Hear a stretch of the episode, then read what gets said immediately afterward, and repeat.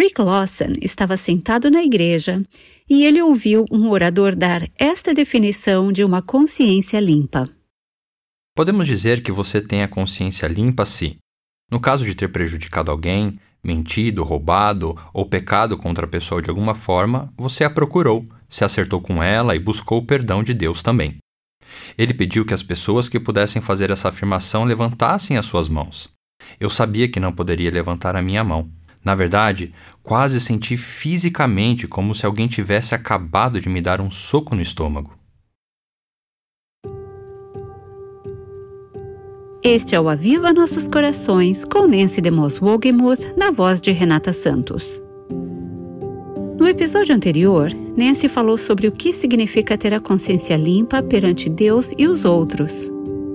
Esse assunto pode levantar muitas questões.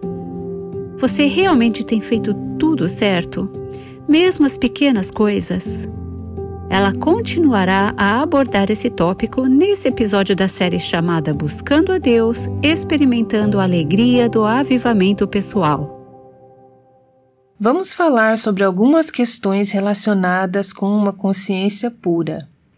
Uma das primeiras perguntas que surge é: eu realmente tenho que ter uma consciência limpa em tudo, até com coisas tão pequenas que ninguém sabe? As pequenas coisas importam. Eu já vivenciei isso e talvez você também tenha, que o inimigo pode levantar a menor das ofensas. Que agora eu estou falando sobre uma das ofensas reais, não uma ofensa imaginária, mas uma ofensa verdadeira algo de errado que você fez, e ele pode colocar o dedo na ferida só para te fazer sofrer sobre isso. Porém, às vezes, não é o inimigo, e sim Deus, que ama você o suficiente para trazer a convicção de que você precisa lidar com uma determinada situação. Para que não haja nada entre a minha alma e o Salvador. É assim que eu quero viver. Nós falamos sobre a consciência ser como o radar meteorológico da alma. Eu quero ter um radar limpo, céu limpo, saber que não há nada errado, nada, por menor que seja. Se Deus estiver trazendo algo à minha mente, se Deus estiver trazendo algo à sua mente, lide com isso. Limpe sua consciência com relação ao problema. E aí vem a pergunta: e se isso aconteceu há muito tempo? Aconteceu anos atrás. Por que desenterrar os mortos agora? Ao longo dos anos, eu ouvi muitas pessoas testemunharem sobre coisas que elas tinham feito 30, 40, 50 anos atrás e nunca contaram a ninguém. Nunca haviam limpado as suas consciências com as pessoas envolvidas. Uma mulher mais velha que décadas atrás, mesmo antes de ser legalizado, havia feito um aborto. Uma criança que havia roubado algo de uma loja de ferragens. Ofensas, pequenas ou grandes, e essas pessoas cresceram, se tornaram adultas e continuaram a pensar nessas ofensas, mesmo anos depois. Não importa quanto tempo faz, se você ainda se lembra dessa ofensa, então é recente o suficiente para que você tenha que lidar com ela. Não estou dizendo que você tente desenterrar tudo que você consegue se lembrar do seu passado. Estou apenas dizendo que ore assim. Senhor, sonda meu coração. Existe alguma coisa que eu não tenha tratado? Qualquer ofensa contra o Senhor ou contra outros que eu precise acertar, mesmo que tenha sido há muito tempo? Lembro-me de estar em um culto anos depois de eu sair da faculdade, e Deus começou a trazer à minha memória e a convencer meu coração sobre eu ter colado em uma prova na faculdade e sobre uma série de relatórios que tivemos que entregar sobre o número de horas de prática. Eu me formei em música e havia mentido em alguns desses relatórios. Anos depois, Deus colocou isso em meu coração, me convenceu disso. Essa convicção não deveria ter levado tantos anos para me alcançar, e significa que eu não tinha uma consciência sensível como eu deveria ter naquela época. Mas anos depois, eu tive que voltar àquela escola, procurar as pessoas envolvidas e dizer: Eu pequei. Peço perdão a vocês. Foi muito difícil. Até hoje meu coração acelera quando penso nisso. Mas nada se compara à liberdade, à alegria e à libertação de saber que a sua consciência está limpa. Uma pergunta que acho que sempre nos fazemos é: e se a outra pessoa estava mais errada do que eu? Deixe-me dizer em primeiro lugar que existe uma grande chance da outra pessoa estar pensando que você estava mais errada do que ela, sendo a natureza humana como é. Nós tendemos a projetar mais responsabilidade nos outros do que em nós mesmas. Mas vamos supor que a pessoa estivesse errada. Isso muitas vezes acontece em um casamento, em família, em um relacionamento próximo. Tendemos a querer pular no pescoço uns dos outros. Cometemos erros uns com os outros. Alguém diz palavras ásperas e a outra pessoa responde sem pensar. Quem começou? Na verdade, nada disso importa. Deus não está pedindo que você limpe a consciência da outra pessoa. Deus está pedindo que você limpe a sua consciência. Deixe que Deus seja o Espírito Santo na vida da outra pessoa. Porém, não vá pensando: tudo bem se eu der o primeiro passo, pedindo perdão ao meu marido e dizendo que eu estava errada. Certamente ele vai cair de joelhos e implorar por meu perdão, já que na verdade ele começou essa discussão. Não, isso não é humildade. Vá para a cruz. Deixe Deus lidar com seu marido, sua sogra ou com quem quer que seja essa pessoa. Quanto a você, limpe a sua consciência. E quanto aos pecados de natureza moral, devem ser confessados? Você deve buscar a reconciliação se houve um relacionamento imoral? Essa é uma área digna de uma série de programas completos e talvez algum dia faremos isso. Mas devemos ter alguns cuidados aqui. Se o seu pecado moral aconteceu apenas em seus pensamentos e a outra pessoa não está ciente disso, não procure essa outra pessoa e diga: Eu estive em pensamentos lascivos em relação a você. A pessoa não sabe disso. Seu pecado foi contra Deus. Leve-o a Deus, peça perdão a Ele. Agora, se o seu pecado moral aconteceu com seu comportamento, ações ou atitudes em relação a alguém, um espírito paquerador ou vestindo-se de maneira a provocar desejos errados em um namorado, por exemplo, procure a pessoa envolvida. Não entre em detalhes morais ou imorais, mas trate a raiz do problema. Diga: não agi com você de maneira apropriada para uma mulher. Peça que Deus te ajude com palavras que expressem o cerne da questão, mas não diga coisas inapropriadas. Se houve um relacionamento imoral, um caso de adultério, um relacionamento imoral em um namoro em seu passado, o objetivo não é restabelecer a relação, e sim procurar a pessoa, se necessário ou apropriado, limpar a sua consciência e depois saber que essa pessoa nunca poderá te procurar para dizer: você pecou contra mim e você não fez a coisa certa. A propósito, se um marido ou uma mulher cometeu adultério contra seu parceiro, essa é uma ofensa que precisa ser esclarecida. Você precisa limpar a sua consciência com seu parceiro. Mas pode ser que você precise de uma terceira pessoa piedosa que possa intervir e ajudá-la a caminhar e passar por essas águas turbulentas. Ajudá-la a passar por isso, um pastor, um conselheiro bíblico piedoso. Mas com relação a questões morais, você precisa ter certeza de que seu coração está limpo. Você também pode estar se perguntando assim: e se, para limpar a minha consciência, isso me custar dinheiro? E se eu fiz algo que envolve roubo ou há um custo envolvido? Existem inúmeras passagens ao longo do Antigo e do Novo Testamento que falam sobre a importância de fazer uma restituição.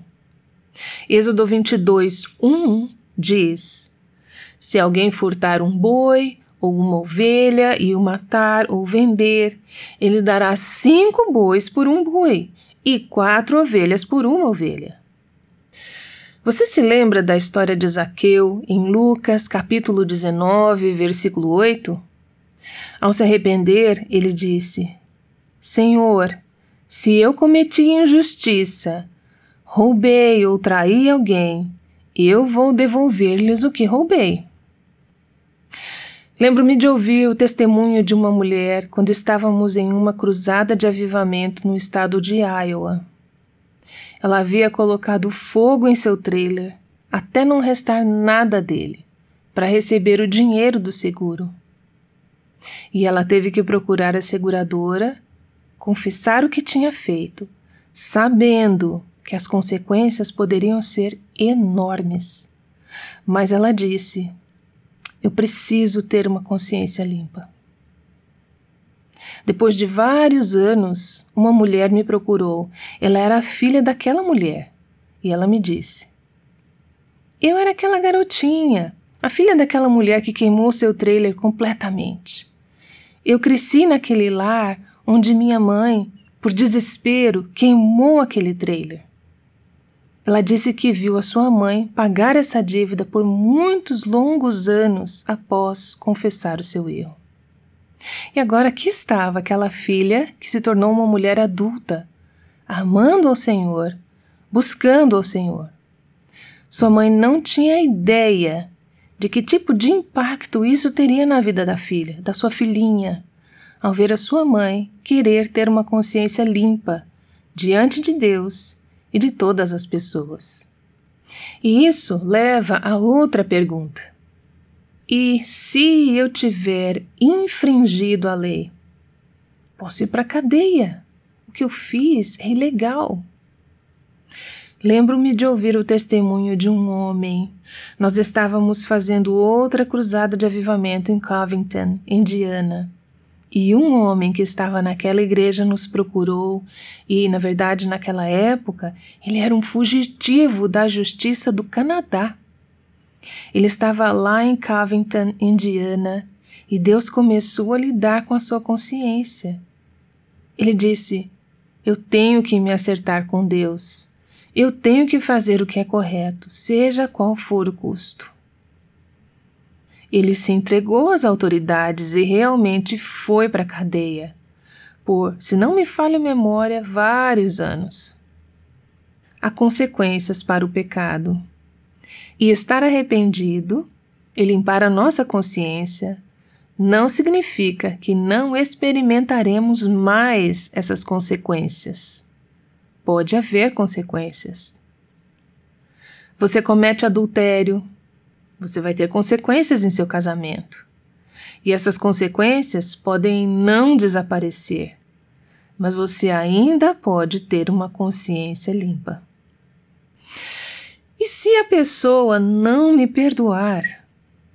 Às vezes isso acontece em relacionamentos com uma história de dificuldades na relação. Deixe-me sugerir algumas razões pelas quais a pessoa pode não estar disposta a perdoá-la. Primeiro, pode ser que ela não sinta que você está realmente arrependida. Ela ainda pode estar vendo em você um orgulho, culpa ou espírito defensivo. Portanto, certifique-se de que seu coração está com a postura correta. Ela pode precisar de tempo para processar, dependendo da natureza das ofensas. Provavelmente você levou algum tempo para chegar ao ponto de lidar com o problema. Dê tempo a Deus para trabalhar no coração da pessoa. Ela pode estar tendo dificuldades em equilibrar a culpa e a responsabilidade. Sabe como é quando as duas pessoas estão erradas? Elas podem aliviar seus sentimentos de culpa colocando a responsabilidade uma na outra. Mas quando alguém vem e limpa a própria consciência, a outra pessoa não pode mais responsabilizá-la e agora a culpa fica com ela. Enfim, Deus pode trabalhar na consciência da outra pessoa enquanto ela tenta equilibrar a culpa e a responsabilidade. Em última análise, se a pessoa te perdoa ou não, não é sua responsabilidade. Deixe isso nas mãos de Deus. Deus trabalhou em seu coração para te levar a esse ponto. Deixe Deus trabalhar no coração da outra pessoa e lembre-se de que você não merece ser perdoada. O perdão não é um direito. Você merece o julgamento e a fúria de Deus. Ao pedir perdão, você não está dizendo, você me deve o perdão. Você está dizendo, você poderia ter misericórdia de mim como Deus teve misericórdia de mim? Daqui a pouco, e no próximo episódio, vamos ouvir a história de um homem que colocou em prática este princípio da consciência limpa e finalmente viu a nação inteira lendo sua história na segunda página do jornal USA Today. Eu sei que você quer ouvir essa história. Mas enquanto isso, e a propósito, não deixe isso te assustar, saiba que, quando você limpa a sua consciência, não significa que vai acabar na segunda página de um jornal nacional.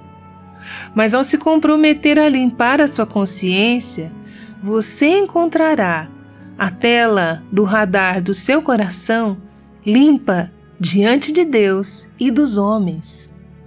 Então eu quero desafiá-la, se você ainda não o fez, a fazer uma lista com os nomes das pessoas que Deus colocar em seu coração, com quem você está em falta, alguém do passado ou um relacionamento presente. Faça uma lista. Em seguida, comprometa-se a começar a limpar a sua consciência. Procure cada um, um de cada vez. Busque o perdão. Depois, uma vez que você obteve uma consciência limpa e sua obediência está em dia, comece a prática de manter a sua consciência limpa ao longo da vida. Espero que, pelo resto de sua vida cristã, você nunca mais chegue a este ponto de ter uma longa lista de pessoas com as quais você precisa se acertar. Quando você pecar contra alguém novamente, seu coração estará sensível e responsivo a Deus, e Deus a convencerá a voltar atrás. Se isso acontecer com seu cônjuge, não deixe o sol se pôr sobre a sua ira. Faça o que é certo. Humilhe-se. Vá buscar o perdão. Seja com seu filho, sua filha, seus pais, seu chefe, o que for. Mantenha sua consciência limpa. Não há maior alegria. Essa é Nancy DeMoss Wogemuth explicando por que é importante manter a consciência limpa. Rick Lawson tem experimentado a alegria de limpar sua consciência. Ele está aqui para falar com Nancy sobre isso. Uma consciência pesada, a história de Rick Lawson. Rick, muito obrigada por se juntar a nós aqui no Aviva Nossos Corações. O prazer é meu, Nancy. Rick, você é engenheiro elétrico e nós tivemos o nosso primeiro contato através do Ministério Life Action, que é o ministério ao qual tenho servido. Foi durante uma convenção do ministério na cidade de Dallas, na Igreja Batista de Birkham. Conte-nos um pouco sobre o seu ponto de vista, como alguém que estava naquela igreja na época durante a convenção. O que Deus fez naqueles dias? e como ele começou uma nova obra em seu coração naquele momento? Quando o Ministério Live Action veio à nossa igreja durante o outono de 1988, eu não estava realmente esperando que Deus fizesse alguma coisa em minha vida. Na verdade, eu estava focado em construir a minha carreira e tinha planos de mudar e progredir. Naquela época, eu estava literalmente no processo de mudança de Fort Worth, Texas, para St. Louis, por conta de uma promoção. Eu era funcionário do Departamento de Defesa na época. A programação do live action geralmente tinha duração de duas semanas e às vezes mais. Foi o tempo que levou para Deus realmente me pegar pelo calcanhar. Passei por toda a primeira semana do evento e lembro como Deus começou a trabalhar. Quando eu olho para trás agora, percebo que o Espírito Santo estava agindo, me preparando para o que ele iria pedir. Na verdade, foi no segundo domingo pela manhã. A mensagem que foi pregada naquela época foi sobre Naamã, sobre ele querer a cura de sua lepra e ter ido pedir isso a Eliseu. Eliseu lhe disse para mergulhar sete vezes no Rio Jordão. Isso foi uma luta para ele por causa de seu orgulho. Era um pedido muito simples, mas foi muito difícil fazer aquilo por conta de seu próprio coração. Foi quando Deus começou realmente a lidar comigo e trazer convicção em meu coração sobre o orgulho que eu tinha em minha vida. Deixei o meu assento na igreja e fui para um lugar que havia sido reservado para a oração, e depois que acabou, eu senti uma nova alegria em meu coração. Passei vários minutos clamando ao Senhor e confessando o orgulho que eu tinha em minha vida, falando sobre minha vida independente dele e a minha autossuficiência. Lembro-me de sair no domingo de manhã e mal pude esperar até a hora de voltar para a igreja naquela noite. Isso é um sinal de avivamento, não é? Isso mesmo. Eu não queria ir para casa, eu mal podia esperar para voltar. Nossa! Então, voltamos e uma das senhoras encarregadas do berçário entrou e estava à procura de voluntários. Eles precisavam de ajuda no berçário e eu estava tentando me esquivar.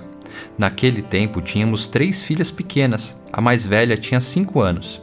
Então, algumas delas estavam no berçário. Nós geralmente servíamos no berçário, mas eu estava tentando me esconder. Eles acabaram selecionando minha esposa Vicky para servir, então eu pude ficar no culto, o que me deixou super feliz.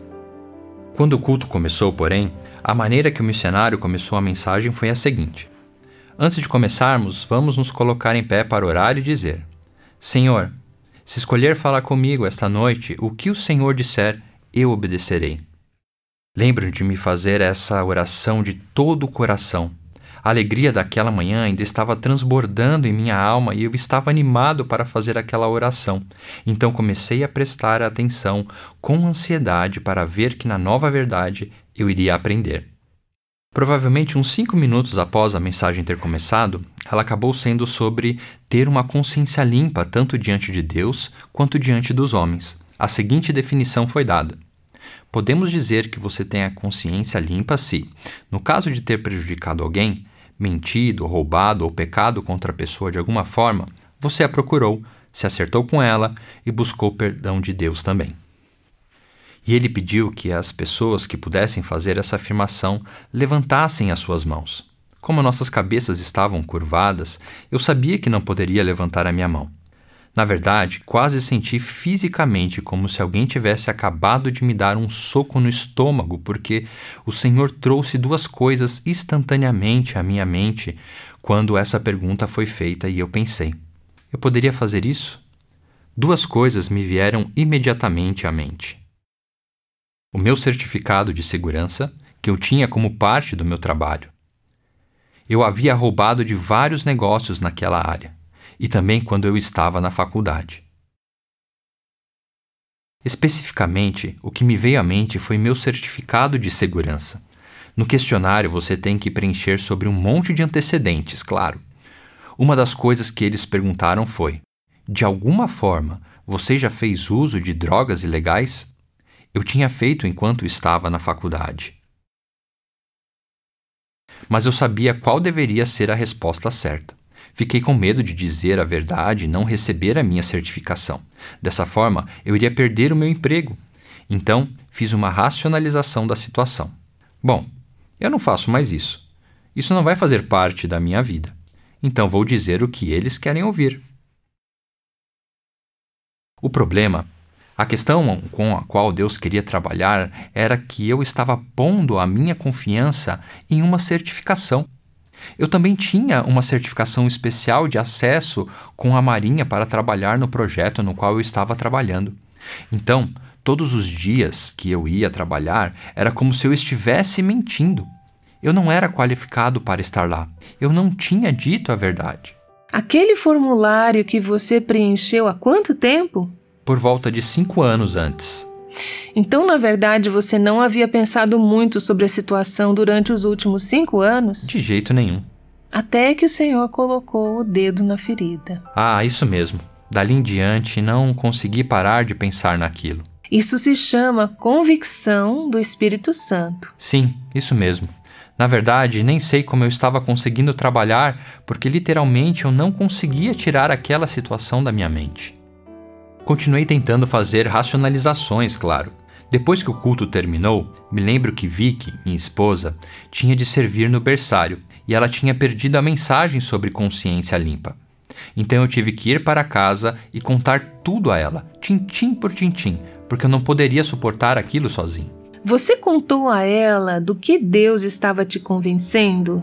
Sim, contei. Me lembro dela colocar a mão na boca e dizer algo como Senhor amado com relação a isso. Então comecei a compartilhar com ela o que o Senhor havia colocado em meu coração.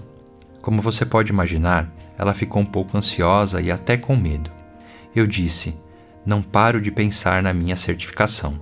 Então ela teve medo da dimensão da situação ou do que poderia acontecer se você colocasse tudo em pratos limpos. Isso mesmo, porque no formulário de certificação que é um formulário do governo, na parte inferior diz: qualquer declaração falsa é passível de punição máxima de 10 anos de prisão e uma multa de no máximo 10 mil. Meu Deus! Então havia muito em jogo. Sim, ela realmente passou por um processo. Assim como eu, ela estava passando por uma luta para não me pressionar a fazer isso ou aquilo. Na verdade, ela se encontrou com a professora da escola dominical de mulheres. Elas tinham um bom relacionamento e eram muito próximas, e minha esposa compartilhou com ela o que estava acontecendo e sobre a luta que estávamos passando. Depois que ela ouviu o que estava acontecendo, ela disse: Vicky, Deus está pronto para responder à oração se você simplesmente sair do caminho e deixá-lo lidar com seu marido. Uma atitude como essa exigiu muita fé da parte de Vicky confiança de que Deus sabia o que ele estava fazendo. Sim, durante a conferência as pessoas davam testemunhos de como elas limparam as suas consciências de uma forma ou de outra, falando de atitudes individuais, como ter que devolver o dinheiro para alguém, esse tipo de coisa. Mas ninguém, pelo menos até aquele momento, havia encarado uma consciência do tipo ir para a cadeia. Se eu fosse para a cadeia, não havia mais como sustentar a minha família. Mas a passagem das Escrituras que Deus continuou usando, que Ele continuou me trazendo à mente, estava em Marcos capítulo 10, versículos de 17 a 22, sobre o jovem rico e como ele veio a Jesus e lhe perguntou o que ele deveria fazer para ser salvo. Estudando de forma teórica, em um contexto de escola dominical, você olha para isso e diz: Ei, esse cara está falando com Jesus. Ele diz: O que devo fazer para ser salvo? Jesus pede que ele faça algo.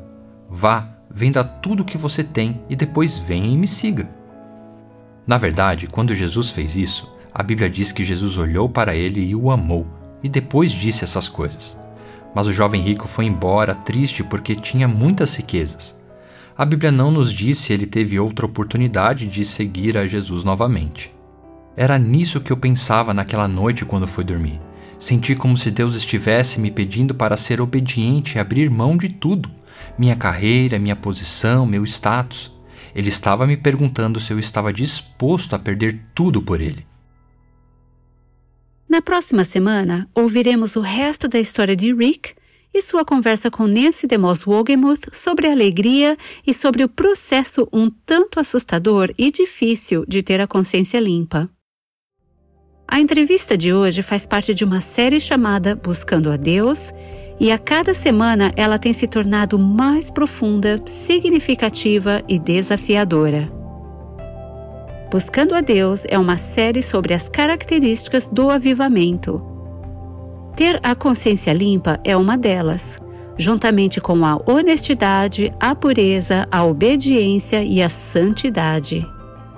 Todas nós precisamos nos lembrar desses tópicos, e esta série será útil sempre que você voltar a ela.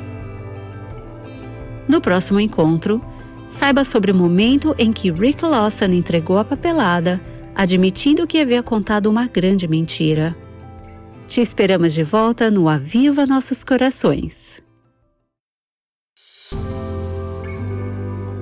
Aviva Nossos Corações com Nancy DeMoss Wogemuth faz parte do Ministério Life Action.